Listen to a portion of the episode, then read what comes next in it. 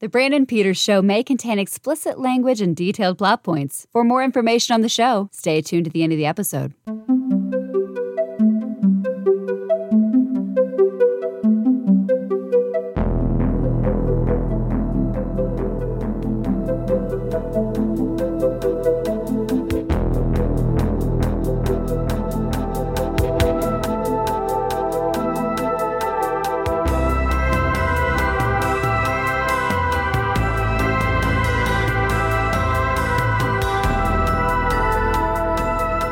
Haven't fast forwarded through this part yet, here's Brandon.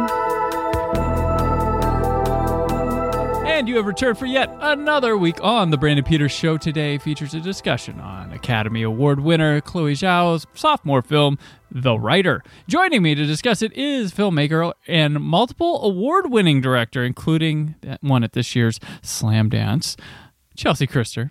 Hello. Good to be back. before. Yes, great to be back. It's been too long. I know. All right.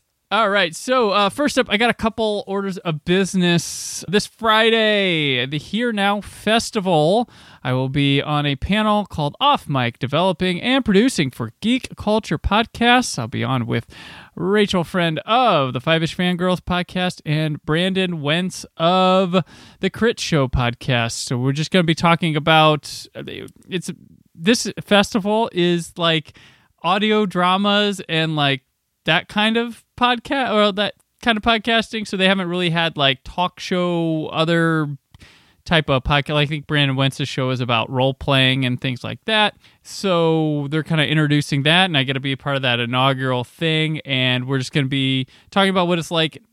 Everybody talks about mics, they talk about mixers and oh content and stuff, but we're going to talk about what we're doing when we're not recording, like all the social media garbage, making art, writing up stuff. So like all the stuff people don't think about with podcasts and takes up a lot of our time. And then when you tell someone, they're like, How the hell do you have time for all that? Well, we're going to tell you at this. You can find the schedule and uh, tickets and information and pricing all at natf.org. And it's this Friday at 7 p.m. Eastern. And it's a virtual thing. I'm not going to Kansas City. They would not fly me for it, so I will be virtual. Also, to no surprise of nobody, PopCon. Uh, 2021. I'll be there July 9th through 11th. I have a booth and you can come meet me, talk about podcasts. I have signed autographs there before, and it makes me feel really weird. This will be my first time there as the Brandon Peters show, though. So that's a, a whole new thing. And I believe I'll be on a Doctor Who panel and a live show, I think, is happening, but I don't know what this whole setup is because of all the COVID restrictions and things like that. But I've been told things have changed up, so I don't I've been told I will have a live show, but I can't give you details because I don't know how it's going to go. So keep listening, keep watching my social media, and that's where it's at. So, Chelsea, welcome back. Enough about me. Ah, thank you so much for having me. It's good to be back. It's good to be back. Sorry it took so long. yeah, no, it, it, things happen. Things. I mean, you're in a different place now than when uh, I talked to you for before. Yeah, um, dude. I moved from San Francisco to Los Angeles, and it's very different. it is. And also, moving sucks. I know I keep talking about this with you, but moving is the worst. It's I do terrible. not recommend it. But my husband and I are very happy we made the move, and it's only been a few weeks, but it's already been really great. So, um, yeah, I'm excited. I'm excited for what's next. It's a good town. I mean, I like I I went back there in 2016 and I started getting all these like dri- it's a town that really gets you driven. Like you really want to be somebody in that town. It really like just being there if you're in the entertainment side of things i don't know if like you're into banking and stuff and you go to la and you feel the same thing you're probably there for the beach but if you're yeah. there for entertainment it's nice yeah it's uh the realization that we had was you know san francisco i love i love the city it's the most beautiful city in the world and it's a part of my soul but like the work that i was getting in san francisco just wasn't stuff that was making me feel 100% creatively fulfilled all the time and mm-hmm. and mostly like all of our friends moved to LA over the course of like the last 10 years. Mm-hmm. And so we were just like this island in San Francisco. And so people were like, oh, you know, in the pandemic, was it really hard just like being isolated, just the two of you? And we're like, we've kind of been living like this for like the last five years, you know? And so, so we've seen more friends in the last three weeks than we have in like the last five years. So it's been, it's been really great uh, for us socially, you know? Yeah, there is an energy here. Everybody mm-hmm. who's here wants to you know, wants to pursue something bigger than themselves, you know, and I think that energy is just like you can just feed off of that, you Mhm. know. So Yeah. yeah, I'm excited. Yeah, that's very I'm very excited for you. I'm sure more thing more good things are gonna come from you, but just don't don't ever make a movie like Pool Party. That was my first experience there. I haven't seen Pool Party, but you don't want um, to. You don't want Okay, to. good to know. Good to know. Good No, to know. it was bad. Um, It was but uh, but noted, noted. I'll I'll do my best to make you proud and not make Pool Party four. It was my first. Yeah, it was my first movie I worked on there, and my first premiere. And I'm. I guess I'll wear it with a badge of honor. Hey, one person. fr- one person from that went on to write for The Office, so there is Hey. success. There you go. Bad bad. sex comedies. So, and don't listeners don't go searching for it because I'll be Chappelle with that. They still owe me money, so don't watch it till they pay me. Just like Chappelle and Netflix. Fair. So there Deal. we go.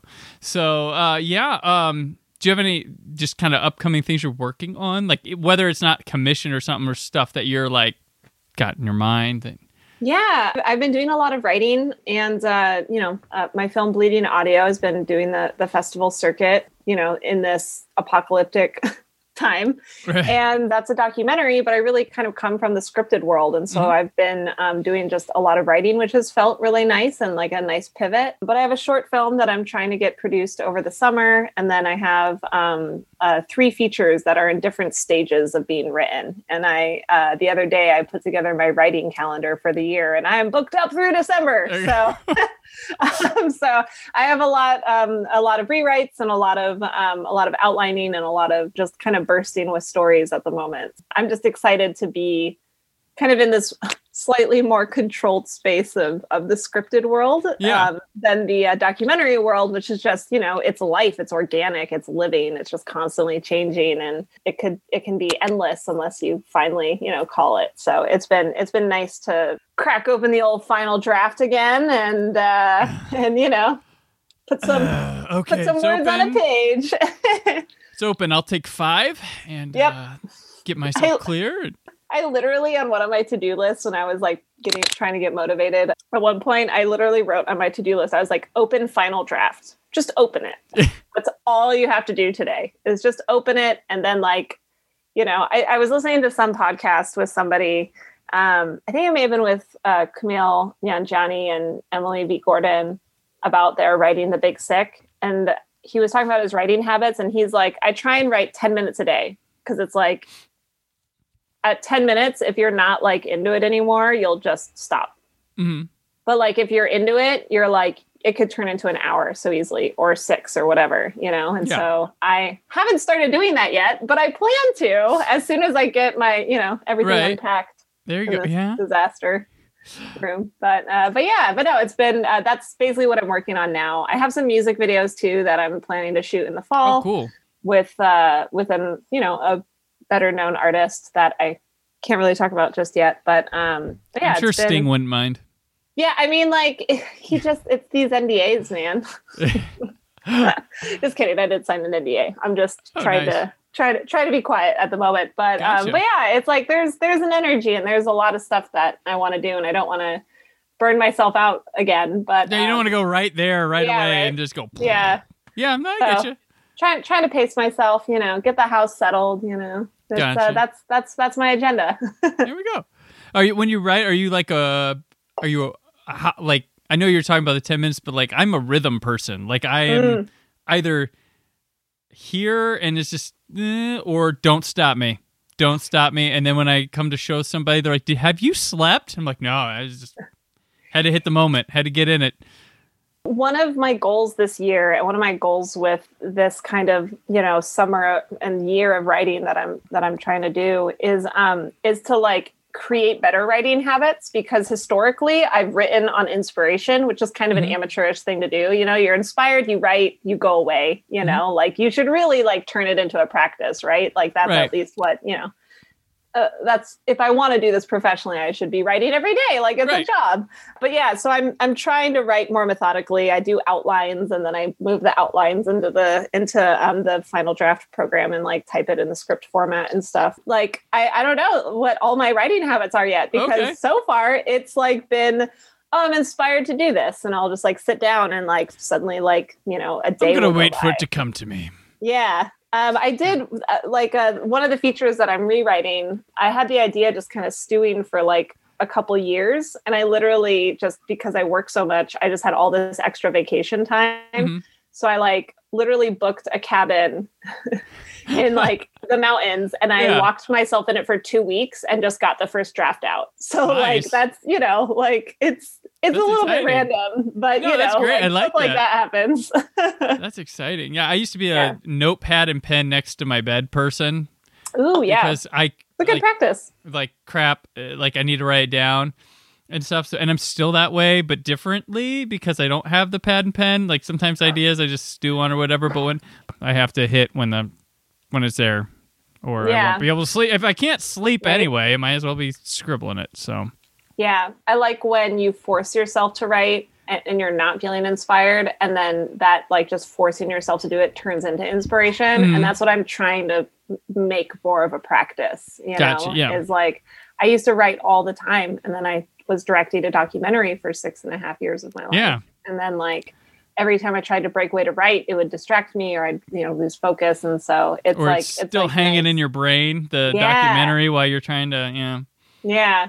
It's been good, you know. I mean, I think the last like month, you know, has been dedicated to moving, but um, Mhm. I finally did rewrites on this short that I want to get uh, produced over the summer, and um, it's feeling really strong. So yeah, I'm, I'm feeling good. Feeling All good. right.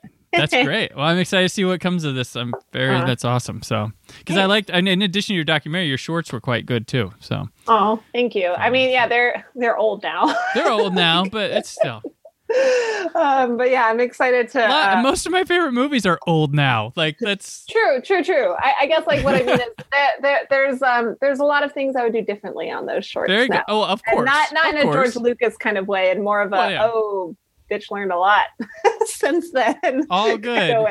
Maybe you can have time to make a special editions, or be like Hitchcock and remake your own movies. So hey, Yeah, maybe. I mean, may as well, right? so turn it into a feature.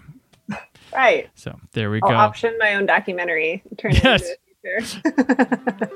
There you go.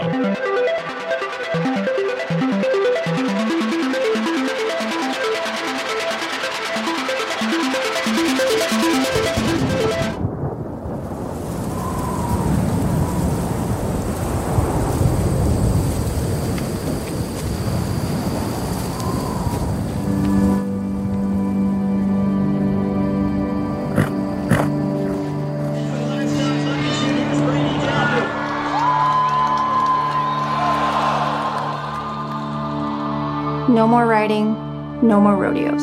If you don't stop, your seizures are going to get worse.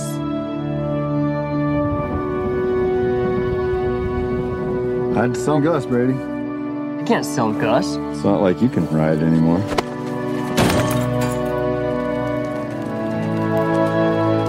You seen Lane? Remember when he went three for three in McCool Junction and won it? Yeah, that was a good night for Lane. There you go.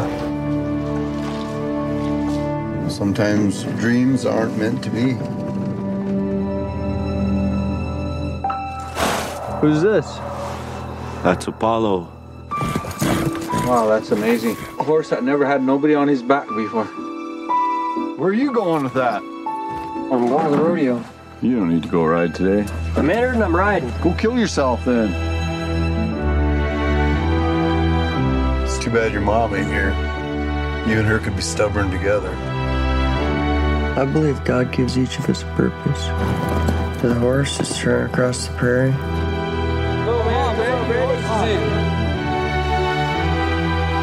For a cowboy, it's to ride.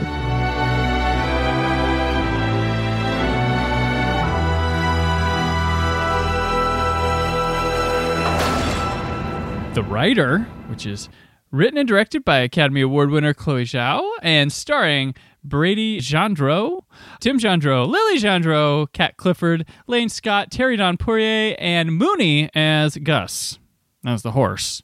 It's about after suffering a near fatal head injury, a young cowboy undertakes a search for a new identity and what it means to be a man in the heartland of America.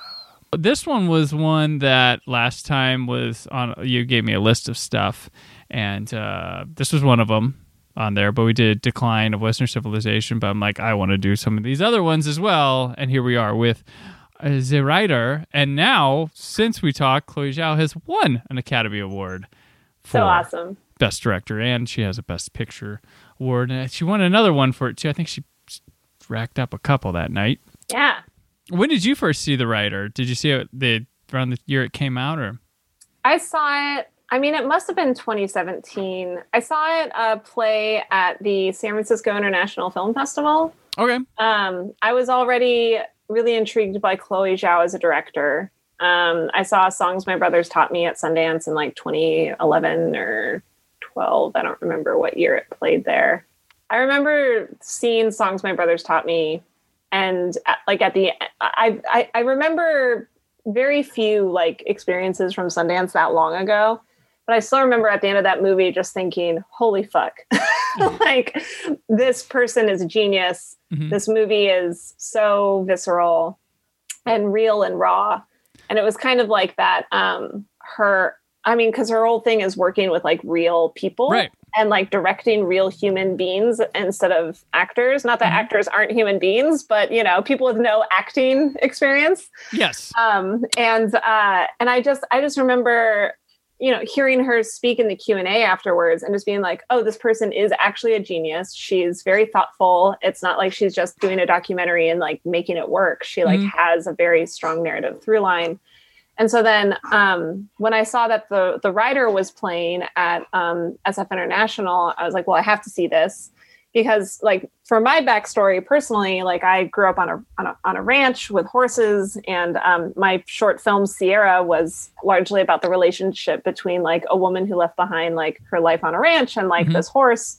And uh, I also used like non actors in my movie, you know. So I was like, cool, I want to see this like feature length version of kind of what I did, but Go also, ahead and try, Chloe.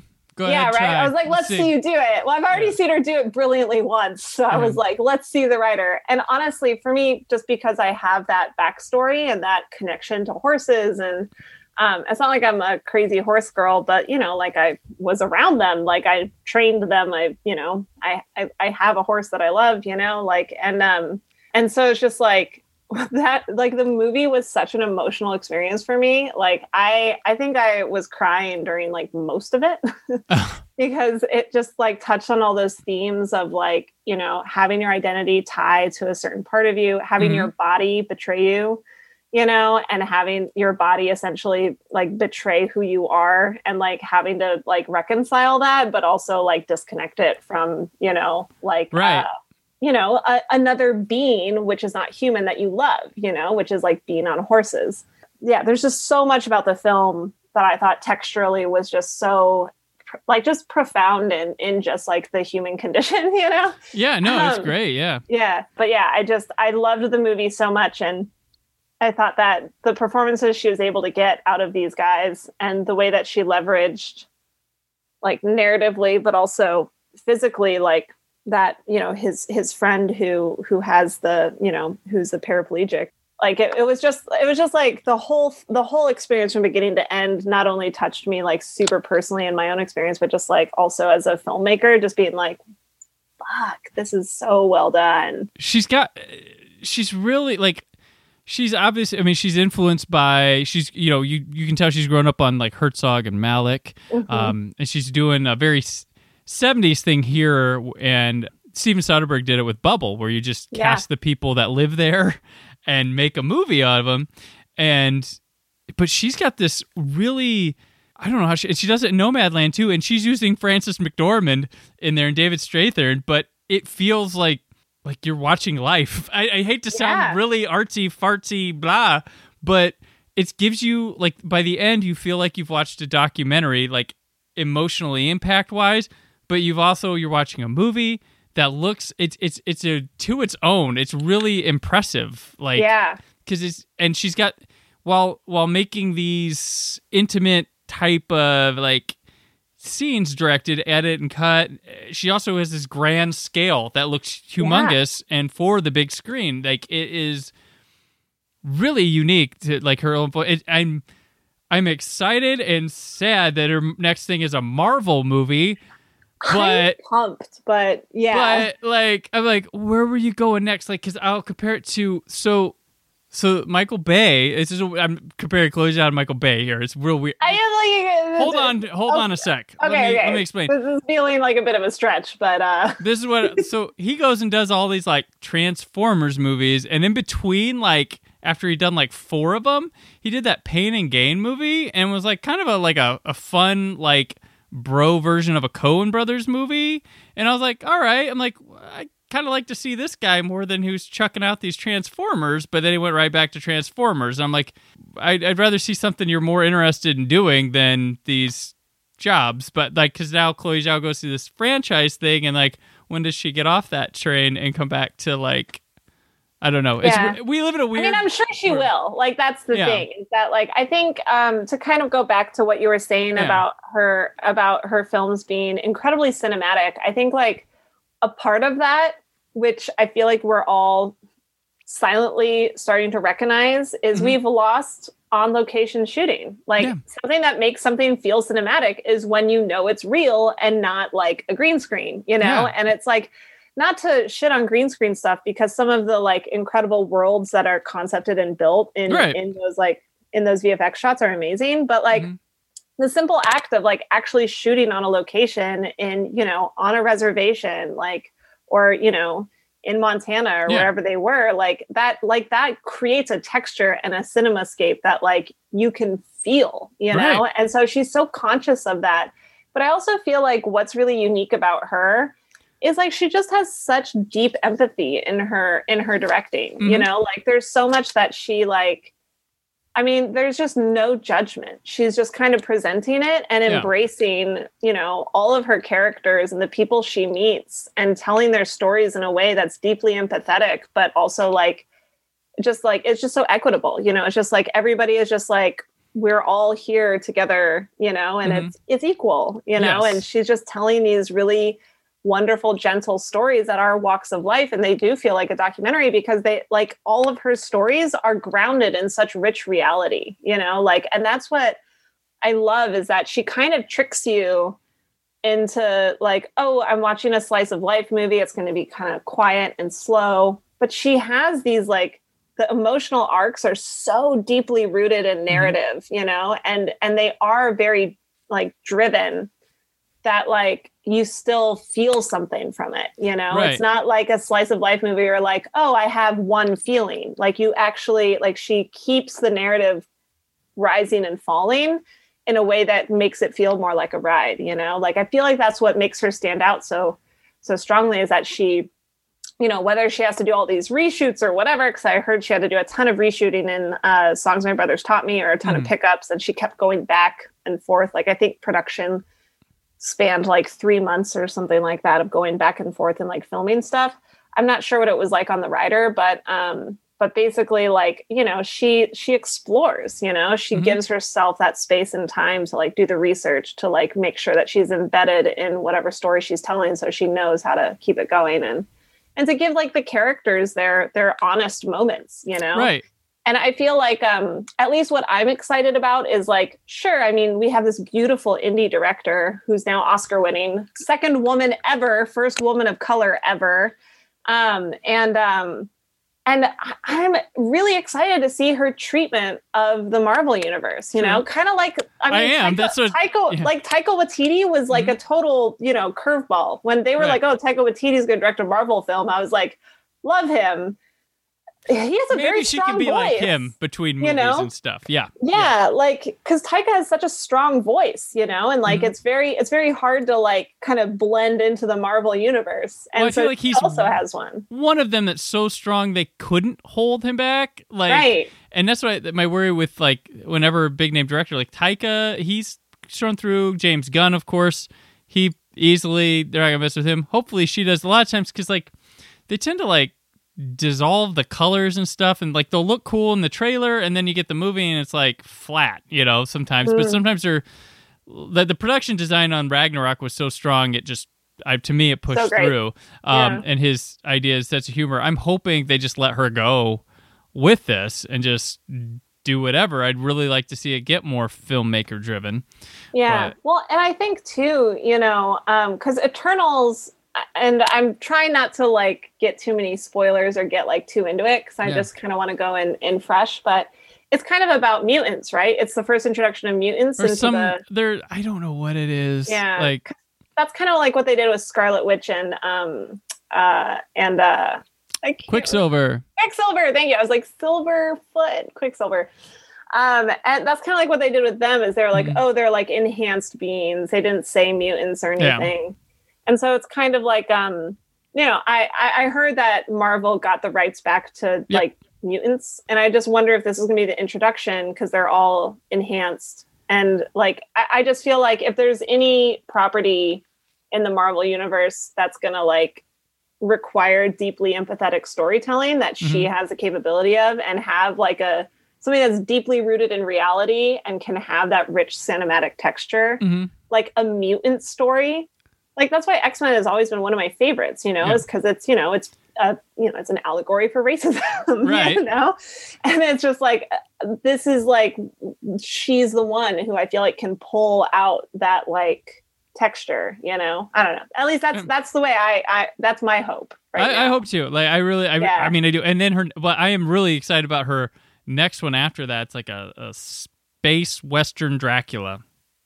I'm a down. space western dracula that's awesome That's all. Yeah, that's all. I'm like, okay, cool. I'm down with that. So, um, that's that's cool. But yeah, like because I, I I know that she'll be able to do what she wants with that. With Marvel, there's always like the we got these filmmakers, but Kevin Feige controls everything. yeah So it's it's it's interesting. But it's hey, they know how to hire. I guess they know they know talent. So Totally. Well, yeah, I was there was some podcast or whatever or something that I was listening to an interview or something with like um the kind of like indie to Marvel shift. And a big Mm-hmm. part of it is like they already have like a ton of their VFX stuff in those Right. films pre-vis like a year before production Mhm. even starts with those directors. So like all Yep. the fight scenes and everything, it's all it's all already like yeah, second unit. it's all already constructed, you know? Yeah. And so it's like, you know, what I don't know. For me as a director, if I was like going into a Marvel movie and they're like, we've already taken care of all the like big crazy action stuff, I'd be like, thank God, because I'm like, I want to worry about this stuff, you know, Right. like, you know. So I don't know. It'd be it'll be interesting to see. Well, then you get like um, what's his name? Um, the goat, uh, cinematographer Deakins, Roger Deakins, Deacons, yes. who won't go near one of those movies because of that. He wants to shoot it. He wants well, and he as he I should. wanna- yeah. Um, Yeah. That's right. I always used to have this really bad joke that was like, like Deakins gets nominated every fucking year, Yeah. right? Every year. And Yep. I remember they're like, who do you think's going to win for cinematography? I was like, I don't know, but it's not going to be Deakins. Yep. Because like they just would never give it to him. And they Now he's got finally two. got it. Now he's got two. Yeah. He's got they two. finally gave it to him for Blade Runner and then um, whatever that last one was. So finally. Yeah. Finally, Finally. there. But I guess The Rider, which was not shot Yes, by Roger. Deakins, is No. not a Marvel movie. No. It's a movie to marvel at. Yeah. Way to bring us back on track. That's right. But yeah, this one, uh, it's got real people based off a, the guy in this movie is really going through that. I don't know if it was as brutal an injury as depicted in the film, but she once gets a slice of life, gets local people, and just I feel like there's something in their non-performance performances that feel like I'm watching like real people. It's it's real weird because they're not giving like grand performances. They're not. It, it looks effortless almost, um, in a way. Uh, but and to your point, where her empathy is, she's not a vindictive filmmaker either. These arcs, they they're human. Like the father is depicted as this alcoholic gambler, just pissy guy, and but at the end of the day, he cares. Like he doesn't want his son in the rodeo anymore. He has a horrible way of going about telling him this, but then he also helps him get a new horse and shows up to the rodeo at the end. Like, and then to that extent, he doesn't ride when he's not supposed to ride. Like some other movie have been like, he's gonna ride, and once you, you're gonna hear the gate go, and we're gonna go to black, and people are gonna cheer, and you're gonna wonder what happened? Right. like or you're gonna like Right. you. know not this. This is honest. It's like he's you know he knows better. Like it takes him to get to that point where he could do it again and he finally realizes like he doesn't. So and that's Like- and honestly and i feel like that's what i've always really appreciated about her storytelling is again like it's taking these real people and just like grounding them in like real choices you mm-hmm. know? It's not like he's gonna make this unrealistic choice and die or like Right. get himself close to dying you know? It's like you know which he've, al- he's already done. Like that's that's the choice that we've like witness the fallout for Yeah. and then this is him trying to make the second choice right Right. I think that that's just like choosing to tell the story at that point is like what I think makes this film in particular so compelling is because like you know the movie that would like cut out as soon as the gate goes you know Yeah. like like that's the one that ended right before this one started right Right, right. Yeah. Perfect. Yeah, that's that's brilliant right there. Yeah. Uh and uh, they just speaking of that, they do show his injury from uh, watching on YouTube thing, from watching his highlights. He's always living that. And that that I that's got to be tough like that's to be tough to watch. Like and he just watches it like, well, it's nothing. Like yeah he was at the q&a for the Mhm. for the screening that we went to in san francisco and he got like a standing ovation he had like his wife and kid there Yeah. and it was like it was just very sweet because he's just like i'm just a guy like give you know give her all the credit. And chloe Zhao was there too. And i was just like what up i was just like i fucking love you. You know because she's just like she's so brilliant. I think he just had a great story to tell. And i don't know how she found him but like that's i think that's just you know the nature of of her storytelling. It's very documentary like He the way kinda- she finds stories. He kind of parallels his friend with like Yeah. see- like 'cause his friend sits and all he does is watch his old videos of himself before he had his accident. So there's yeah, that's yeah crazy did you read about the backstory of of him I didn't. I, I Oh, was you that didn't? really him in the video, and then really like Yeah. oh geez. So that's really him, and he really is a paraplegic. Oh, and apparently, what happened is he what what ended up causing his um, you know this injury that paralyzed him um, was a car accident. It wasn't Oh, okay. actually it wasn't actually like a, a you know riding a bull, but um, Yeah. but I mean that's happened to a lot of men. So you know Right, yeah. it's, it's like it's not uncommon, but yeah. apparently yeah it was just like a freak car accident. so Oh, wow. tragic. Yeah, so so fucking tragic. I've never had a tragic accident like that, but like I have. So I don't know if you tell. Like my eyebrows are two different sizes. So I got a short. Oh, I never noticed that before. So when I was my senior year in high school, I was in a production of uh, Hello Dolly, and I played. I uh, uh, was in pit orchestra for Hello Dolly in Oh. high school. I played I played viola. Oh, nice! I was Barnaby Tucker. yeah, I know Barnaby. and uh, there was a scene where I'm I was supposed to there's a trap door at the beginning and I'm supposed to look down and say something cans of tomatoes are supposed to blow up and the second night the flash pot or whatever the crew had run out of the gunpowder or whatever they were using it that had been used for decades. So they had to buy new stuff. They filled it up just as much but this is more powerful stuff. And it blew up and like huge. And all i felt was a whip in my face and i couldn't see.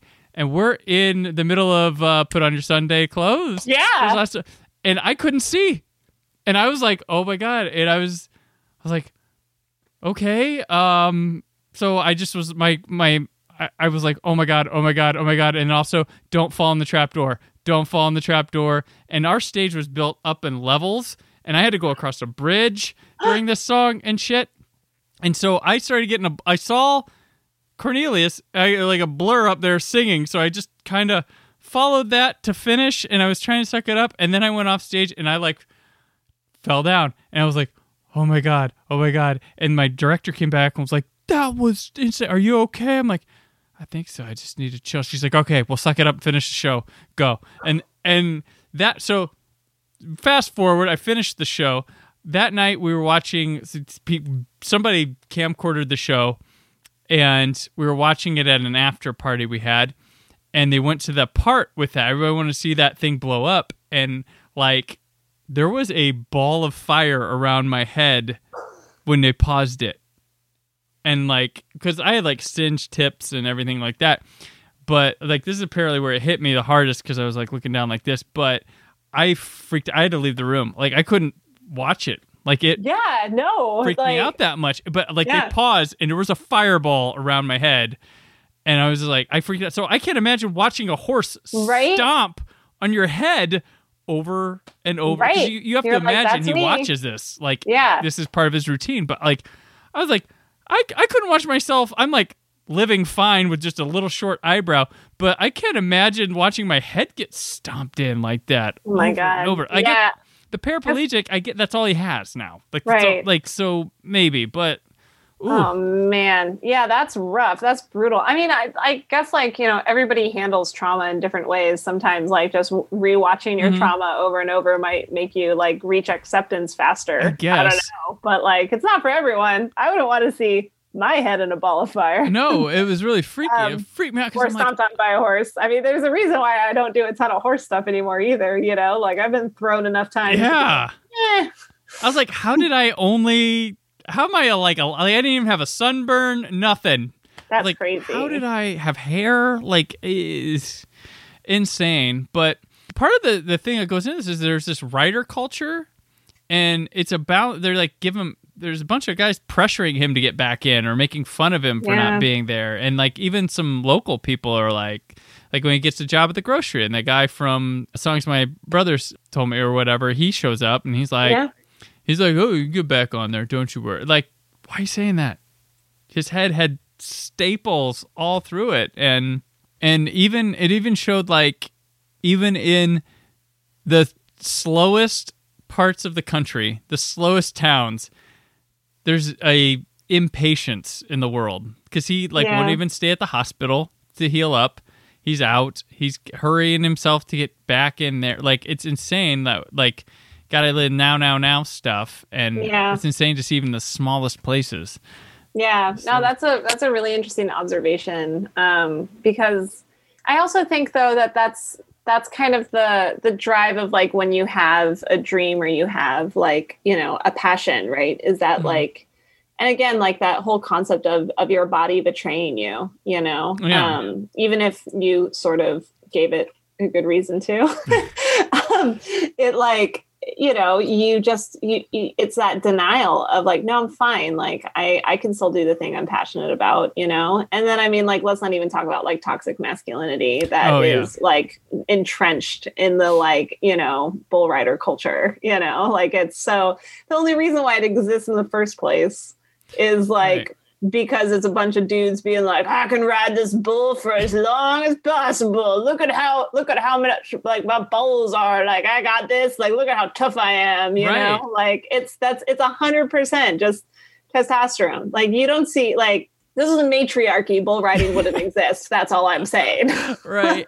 and, I mean, and it's weird because like he's not even riding in like big competitions. These are local South Dakota, I think, shows, or that's where Yeah. they shot. But um, but that's yeah, like But he's like a local celebrity, right? You know? Yeah. He's like he gets his picture has, like- taken, yeah, he's like he's like known, you know? to the twenty it- people in the town. Yeah, that's, right you know but that's a Right. thing Right. you know like we especially now you know you want to talk about like speeding up and slowing down like i mean social media or not like we're like for whatever reason like our you know culture especially here Mm-hmm. in the states is so is so attracted to fame in any form you know or just being known you know um so it's like you kind of see like he's getting those like you know those like dopamine motivators of like oh people know who i am and they care right right. Yeah, know? yeah. Like I'm, I'm a big deal for a day. Awesome. Yeah. Let's try to keep. Let's try to keep this train rolling again. Yeah.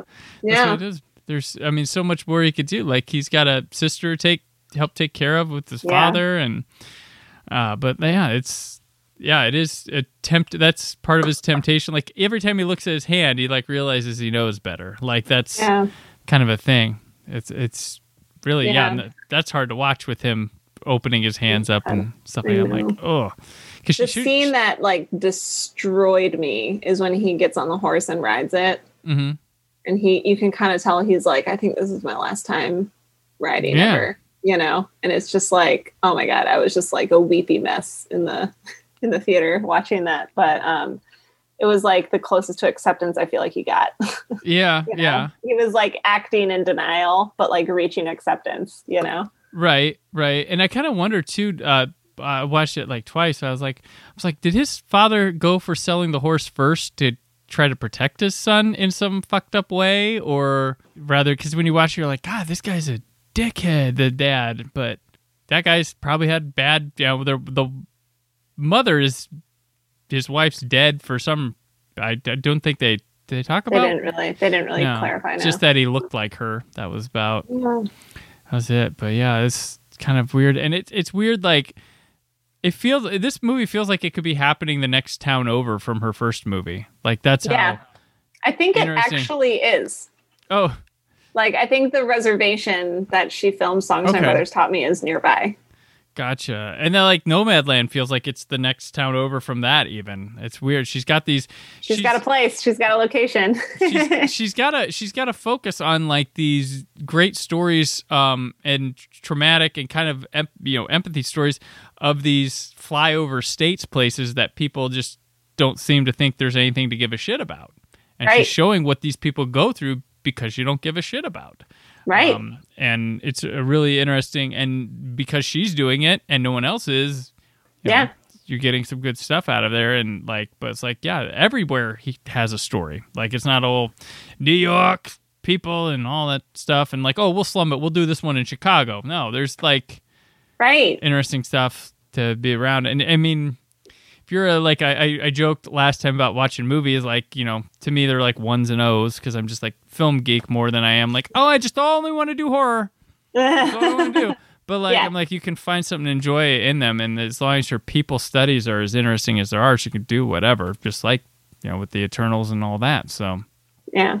Well, I think like I think what she does that's great is she is focusing on kind of a niche area of America of, of America, Mhm. really. But I think um she has like this beautiful curiosity that I think is required when you're a filmmaker and definitely required when you're a documentary filmmaker is just like appreciating that every life is uniquely interesting and Mhm. has its own journey and um, that there is drama to be told you know just because like the, you know humans live these diverse and weird like lives and yeah, have different like hopes and dreams and have different you know you know economic situations too Right. and you know geographical locations and all of those things can come into play to like create like really compelling stories but it's like you know um like the Rider and you know sound of metal are two very similar stories Yeah. you know like it's it, you know it's about like when you know when your body betrays you and keeps you from the you know your dream right Yeah. like and that's like um you know eh, so many people can relate to that in some way or other you know? Um and it's just like if you want to thematically like link those i mean i think sound of metal is a little bit more about addiction but um but i think like you know those are like these two films are telling like the same story. It's just like you know different people different places different dreams yeah. you know And different fo- afflictions Yeah, focus on like a lot of people in their 20s who believe they can only do one thing. They're only here for one thing. right Be, I went to college for this, but guess what? You're probably not going to be doing that, or you know, like stuff like that. But you don't realize that till you cross 30, and they're like, "Oh yeah, why did I focus?" You know, you, there, there's lots of ways to get that thing you want or do that thing you want while doing other things. But yeah, when definitely the 20s where you think you're immortal, Right. Or, and you are here for a purpose. You have a purpose, all Right. that stuff. So sorry for those in your 30s still purposing, but we just got to fight. Keep doing I it. mean, it's just like I think everybody's purposing. It's just Yeah. you know, most of the people in their thirties are like, "Oh, I get it now." You get a better view. Yes, yes. so- yeah, you're like, "Oh, I get it." Yeah. Get- yes. In your twenties, you're like, "I'm gonna be someone," and you're like, "That's not the point." Oh, I'm gonna do it. Oh, the best thing was when I when I was living in Los Angeles and like people were telling me like, oh, I'm gonna move there, or people would say, oh, I'm gonna do it differently. I'm like, I'm sure you are. I'm really sure. I can't wait to see you're different. Uh, Yeah. What's your idea? Oh, well, let me tell you about every other person who had that idea. You just gotta fight. You gotta keep it up. You gotta be Yeah. strong. That's So- kind of the the thing I've been telling people too is is like, you know, I I know that like coming here to Los Angeles, like I'm just going to be immediately humbled, you know, cuz I'm like, oh, I'm Mhm. feeling hot to trot, got my films, got awards, Sundance, whatever. And it's just like, Mm-hmm. yeah, or Slamdance. And it's just like, oh yeah, so does like literally everybody else here, you know? and so Yeah. it's like, it's a much bigger pond. And even if I was a bigger fish in San Francisco, I'm a very small fish in a very large pond. And that's fine. It's just, you know, I think like if there's anything that I learned in my 30s through through these films, similar to The Rider and others, is like you just gotta like kind of do what you love to do and and Yeah. people are either gonna get it or they don't. Yeah. you know? so just stay stay true to you. Don't don't let them change you. no, no change, no change. Yeah, the Rider uh, was also uh, listed as one of uh, President Barack Obama's favorite films of the year it came out. So Great, great Guy's taste. got great taste. in movies. Yeah, no, he I usually think, I think that same year he also listed Blindspotting, which is yeah, oh, that movie is awesome. so I haven't good. watched and the the show TV yet. show just started. Yeah, I haven't watched it. I haven't watched the TV show yet either. But but yeah, the movies was so like deserved way more.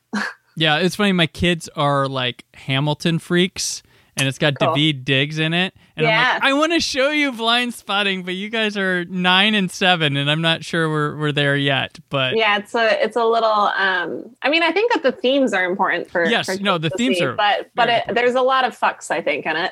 yeah, yeah, it's a, a lot of a lot of uh, f bombs, maybe. yeah, a little bit right? of intensity. I go, I'll show Yeah. them Hate You Give instead. That's more. Yeah, the hate you give was great too. Yeah. So, Yeah, but yeah, good one.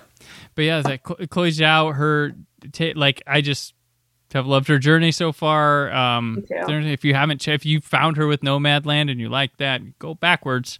Um, you can watch can- you can watch her first film on Kanopy uh, for free, wh- which is the most underrated. I know I talked about it on the. I talk about HBO Max and Kanopy a lot, but um, Kanopy you just need a library card and you get a whole library of great stuff. It's fucking awesome. It is fucking awesome. Um, I believe Rider was on Starz and is on Blu-ray, so you can check them out there. It's really great. Everybody should watch it. And um, Nomadland is great.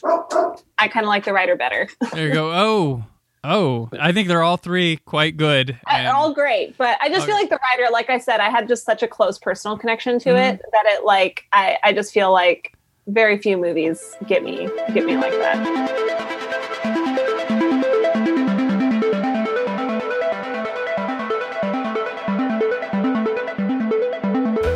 I've learned something over this last year, which is pretty funny. Um, I've learned that real world, human to human tactile contact will kill you. And that all human interaction, whether it be social, political, spiritual, sexual, or interpersonal, should be contained in the much more safe, much more real interior digital space. That the outside world, the non digital world, is merely a theatrical space in which one stages and records content for the much more real, much more vital digital space. And is it just me, or, or do pirates need to take a little bit better care of their fucking maps?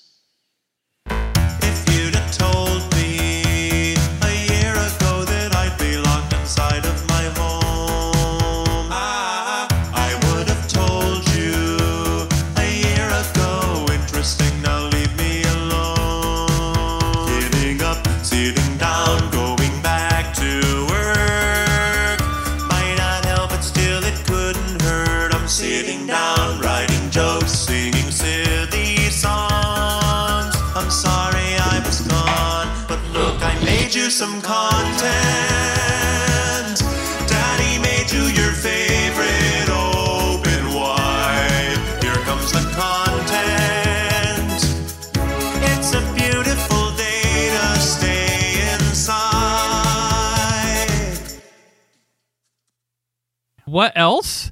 This is where we usually talk about something we might have taken in recently, watched, read, maybe produced, put out, wrote. But this week's unique because we have the same one. we have Bo Burnham's Inside, the Yeah. Netflix special, which you brought as possibly talking about as the main thing. But I'm like, let's do what else with this one so we can do two for here. So this special he made while in quarantine by himself in a room. Um, and it is talented motherfucker what he made is not easy. Like you think, No. oh, one room. Like he's got lighting and uh, cut like producing music. like it's just Yeah. Well, and the thing is, is that the the visuals that he that he filmed for it, and the Yeah. lighting gags and the lighting cues and everything are so closely tied to the music. It's Yeah. like you can't, like, I can't figure out what came first. like he's Right. so he's such a good director, and he's so intentional and so smart. And I've just been I've been obsessed with Inside. Like the last like week and a half, I swear, I've just been like I've watched it like three times, and like I I've listened to the to the um, album now that it's up on Apple Music Yeah. too, and like I just like it's just so it's just so good, and it's so annoying that he just like made the whole thing in quarantine. But also like the trauma that he probably went through in order to make it is a whole other well, thing. like I'm like, are you traumatized by the the quarantine? Or are you traumatized because you're working your ass off on this damn thing? Like, which is it? Because I'm like, I uh, think it's both. like, I mean, the the one the one that stuck out to me, like you could have just made this, and it'd been everybody been like, "Wow, is this Heaven or White Woman's Instagram?" That Yeah. song, that Yeah. video, like, holy shit, funny. nailed it, yeah. nailed it. it was so good too because like the visual tie-in is because yeah like the the song itself is already like very funny Yeah, um, but also very pointed um but like i love how visually the whole thing is like the square mm-hmm. but then as soon as he as soon as the part of the song where um it's like uh you know her favorite picture of her mom like mama i miss you like 10 years without you and then like Mm-hmm. the margins start to expand because it's like oh she's actually being honest you know Yeah. she's actually like like this person is is showing some shred of like of like openness and and realness and then also it's just like like oh i have a job that i love and an apartment and my boyfriend and it just becomes all of this like you know Yeah. this like presentation again instead of being like oh i love you mom i miss you. It becomes like this whole presentation of like how great my life is you know? Yeah, and it's just like and then the like margins shrink again. And it's just so brilliant because that's like it's just such a great commentary. Like his commentary on social media in general is like really Oh, brilliant. Like eighth, eighth grade was i think a masterpiece of a film and like whenever he brings it up and Mhm. talks about it it's like it's just very well put but yeah like the song that like welcome to the internet like oh yeah, yeah. it's it's a masterpiece like it just is Like, he could have just picked one lane and he nailed them all. Like it's it it's incredible. Like and you're ups you're happy for him, but you're upset when it's over because it's Yeah. like oh my gosh, everything was just turning out gold right and left. And I, I did have a I had to wonder because I've made stuff before. And like I'm like. What moments in there weren't genuine? Like he's like, I need to take this again, or I need to move this into this. Like, what Yeah. was set, what was not. Like the fact I don't know is praised because like every every piece of that couldn't have been a genuine moment. Like how many times did he do the birthday take? Like you could change that clock in the background or you could probably digitally put that in the background. I'm like, what is I'm like, what is it? What is and what isn't? I'm like, it couldn't have gone that flawless. It couldn't have but, but then maybe it did. yeah Maybe it did. and it's interesting because I like went, I got so obsessed with it or whatever. I like went and like rewatched some of his other specials, Mhm. and like he mentions in um in like Make Happy, where he's and I think he even does it in What also, but he like addresses he's like I'm a performer, like nothing up here is real, like Mhm. none of this is real. But I think like what was really interesting is that um he like acknowledges at the end of Make Happy how much the audience is like this curse to him, you know, like Mhm. he, you know, part of me fears you, part of me loves you, part of me like, you know, Yeah. like doesn't know like how to live without you and all this. And then it's like, you know, he goes into hiding basically for the next 5 years and, you know, is very he, he wasn't open about it then, but he's open about it in this special about like all the mental health issues he was going through, like, you know, having having been a performer and you know everything that he's been through um, just being like this initial youtube star you know um, Yeah. which i didn't even know actually my entry point to bo burnham was um, eighth grade actually and i Yeah. went back Great movie. um, but um, but I think like what I find interesting about the special is that like it it feels genuine in like I wonder if he like had those moments for real and just like reconstructed them to like Mhm. make them more cinematic or more presentable. But I also feel like, um, which you know is in itself like a little bit inauthentic, but it's also like, um, it's just the special is so self-aware and self-indulgent about it being self-aware, Right. like, you know, self-aware about it being self-indulgent because it, it to me it like it reminds me of um, you know like musicians make albums or stories about like their very personal stuff that can be universally mm-hmm. accessible but it's like it's very like singularly very personal like point of view. And i feel like he basically just did that with like his music but also the special where he's like this is what i'm going through. I'm creating a piece of art a piece of cinema a piece of music. That's like what i'm going through in this time that's going to be very constructed and it's going to be art. So it has like a, a layer of inauthentic in inauthenticity to it but it's also like deeply rooted in like reality in like his like point of view. You know what i mean? It's like a it's like a four dimensional prog rock comedy concept album yeah piece of it's art. very listenable you know Yeah. like on its own you know Yeah. the visuals i think you know enhance it obviously and there's like little spoken word segments that i think are are critical you know in the in the story of it but like i'm like actually obsessed with it it's just like He's like he's like look at all this stupid stuff we're obsessed with. It's stupid and we can't Yeah. stop. Like when he does the the reaction video thing. Oh my god, Like- right? Like- I've never watched a reaction video before, but like so I, I like uh, but it feels like bullshit, right? Yeah, like yeah. you Oh, they're know, all like- it's I'm just- like- who cares how you're reacting to something? like how genuine are they? You got the like, and I I know I don't want to like gang up. Like there's that guy who cried at the Rise of Skywalker trailer, and then like somebody, some Republican person made fun of him, and it became. But I'm like, how like I've never cried to a movie trailer before, and like.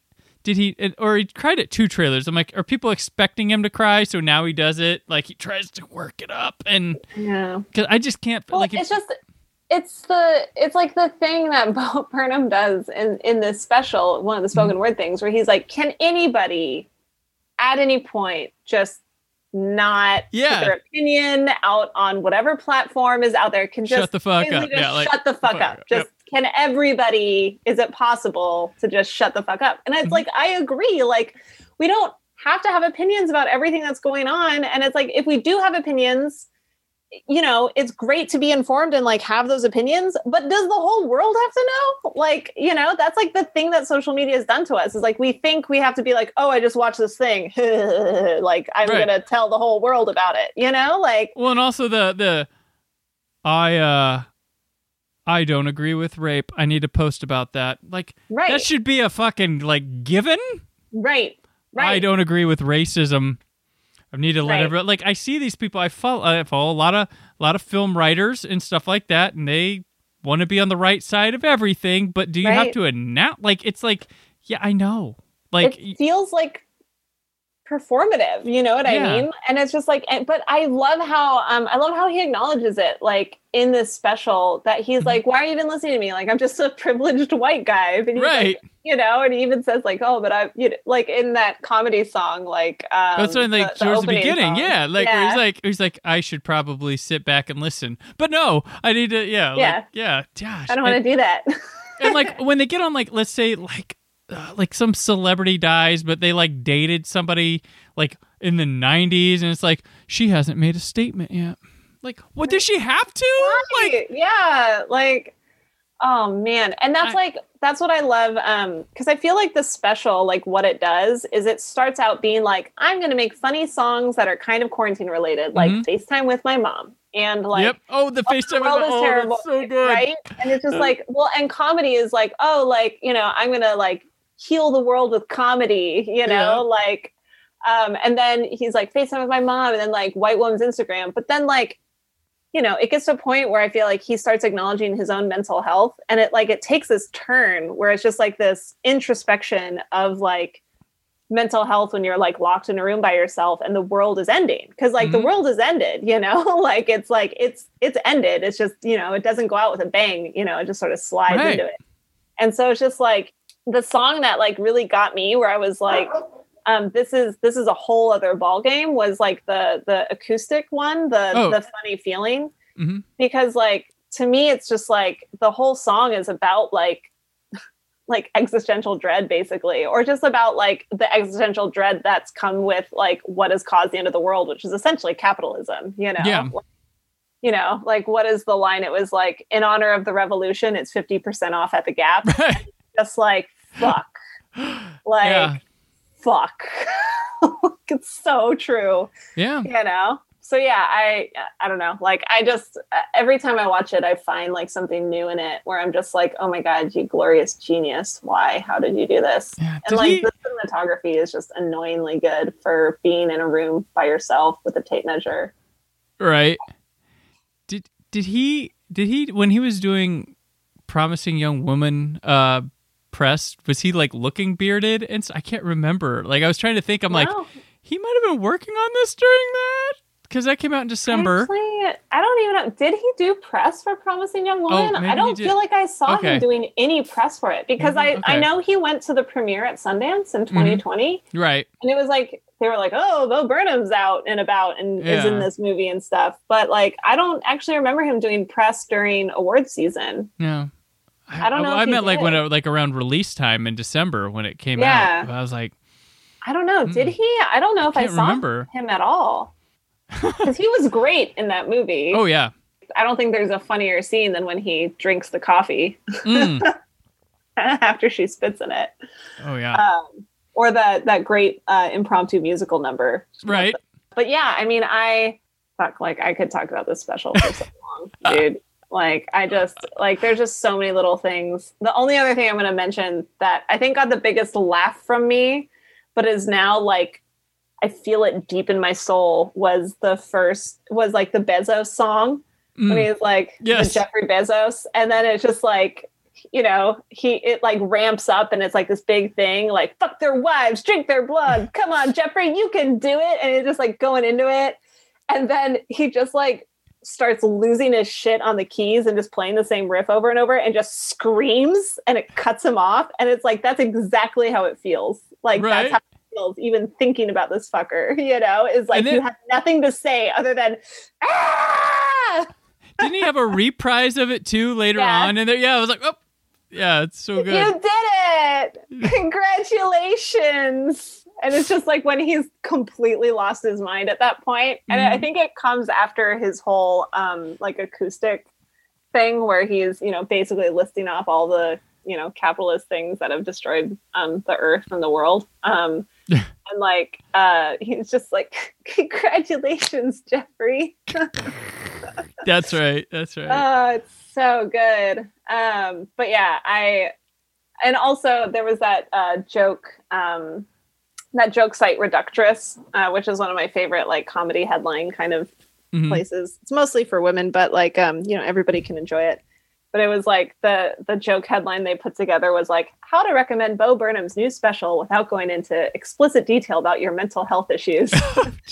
it's like it's just so true because I feel like so many people who love it the most are people who are like, I have crippling anxiety sometimes. like this special made a lot of sense to me. And like for me, at least, I don't know, I, I don't know about you, but I had like quarantine PTSD after watching it. I like had a couple there were a couple moments in it where I was like, ooh, I haven't had that feeling since September 2021. Yeah. you know? Yeah, no, there's yeah, definitely weird feelings and stuff, and it's just I, I mean, it makes me like, yeah, I I I'm shitty. I need to like w- I can't like I need these things. I don't know how to get change myself, like because God, there's so much shit that I I actively am like, oh, this is all so stupid, but here I am. Right. Here I am undoing it, and then I think of like, I think of like I'm like social media. Oh, that I wish I could give it, but I'm like, wait, I have like good things that like I, we know each other. This wouldn't happen without that kind of Right. stuff. Like it's, I'm like, but there's so much garbage. It's it's it's a awful, awful Well, battle mentally and, but that's like it right is like it's Mhm. become so tied into our culture we can't separate ourselves from it like but it's also like so tied into like our careers right Right. it's like we have to promote ourselves using social media like it's become yeah. quintessential Like, and it's I- like that's yeah. so fucked yeah, I should I should tweet more, but I don't like opening it up. I'm I like, know. Who am I? To, I'm like, oh, now I'm mad. Oh, I didn't want to get mad today. Like I, I I like. will say ugh. Twitter's gotten a lot better ever since they blocked you know fucking who. Yes, that has got Because that. it's like changed it. It's like funny again in Yeah. some places. Oh, but the, Um, the film side of it can always be annoying to me. Oh, yeah. Just I oh I Every time there's like some drama on film Twitter, I'm always like, do I follow enough film Twitter people? Am It's- I a part no, of film Twitter? This is something I have talked. No, that happened. just- I'm like, did I miss something? it's just talking about like film Twitter, and then there's the another one, the one that's the proud one that was the horror community that they liked to. Com- I'm like, you're just people who talk about horror on Twitter. It's not. You guys would hate each other in real life, but you you like horror movies. Film Twitter's like, I'm the most astute asshole possible, or I've got a hot take for you. Like, mm, it's all that stuff. But I have those are those are our peeps, so I gotta.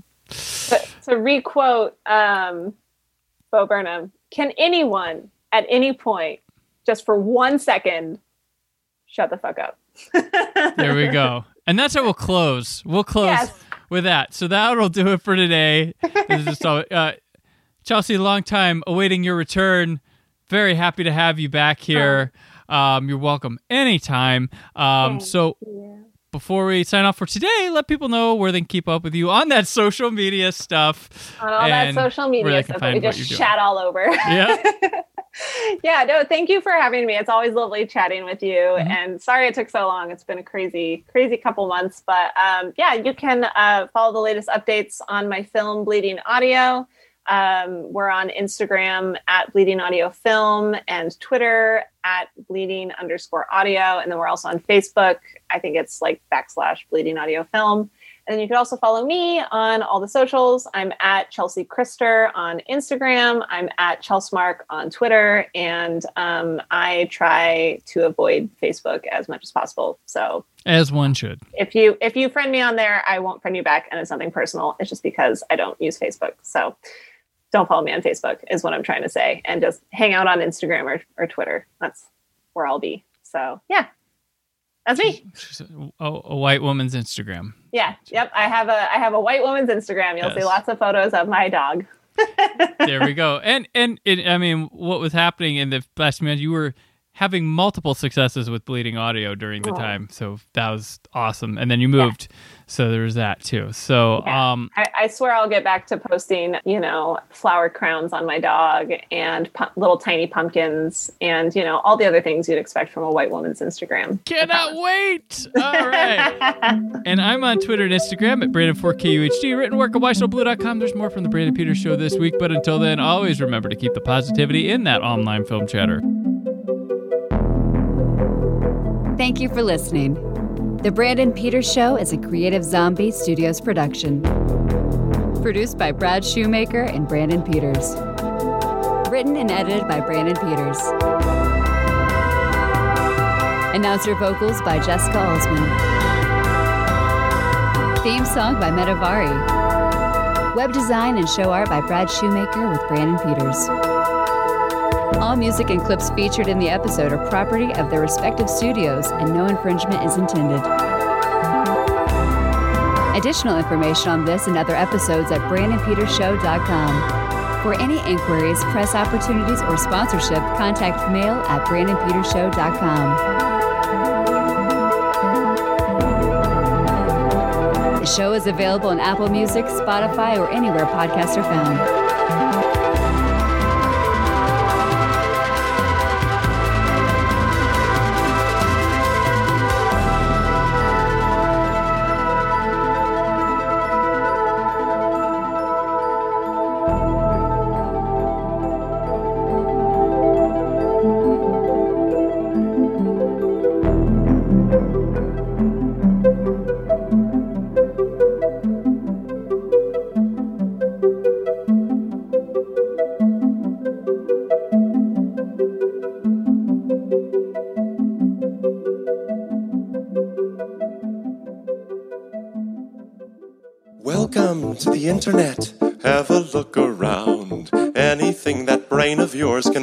Can be found. We've got mountains of content, some better, some worse. If none of it's of interest to you, you'd be the first.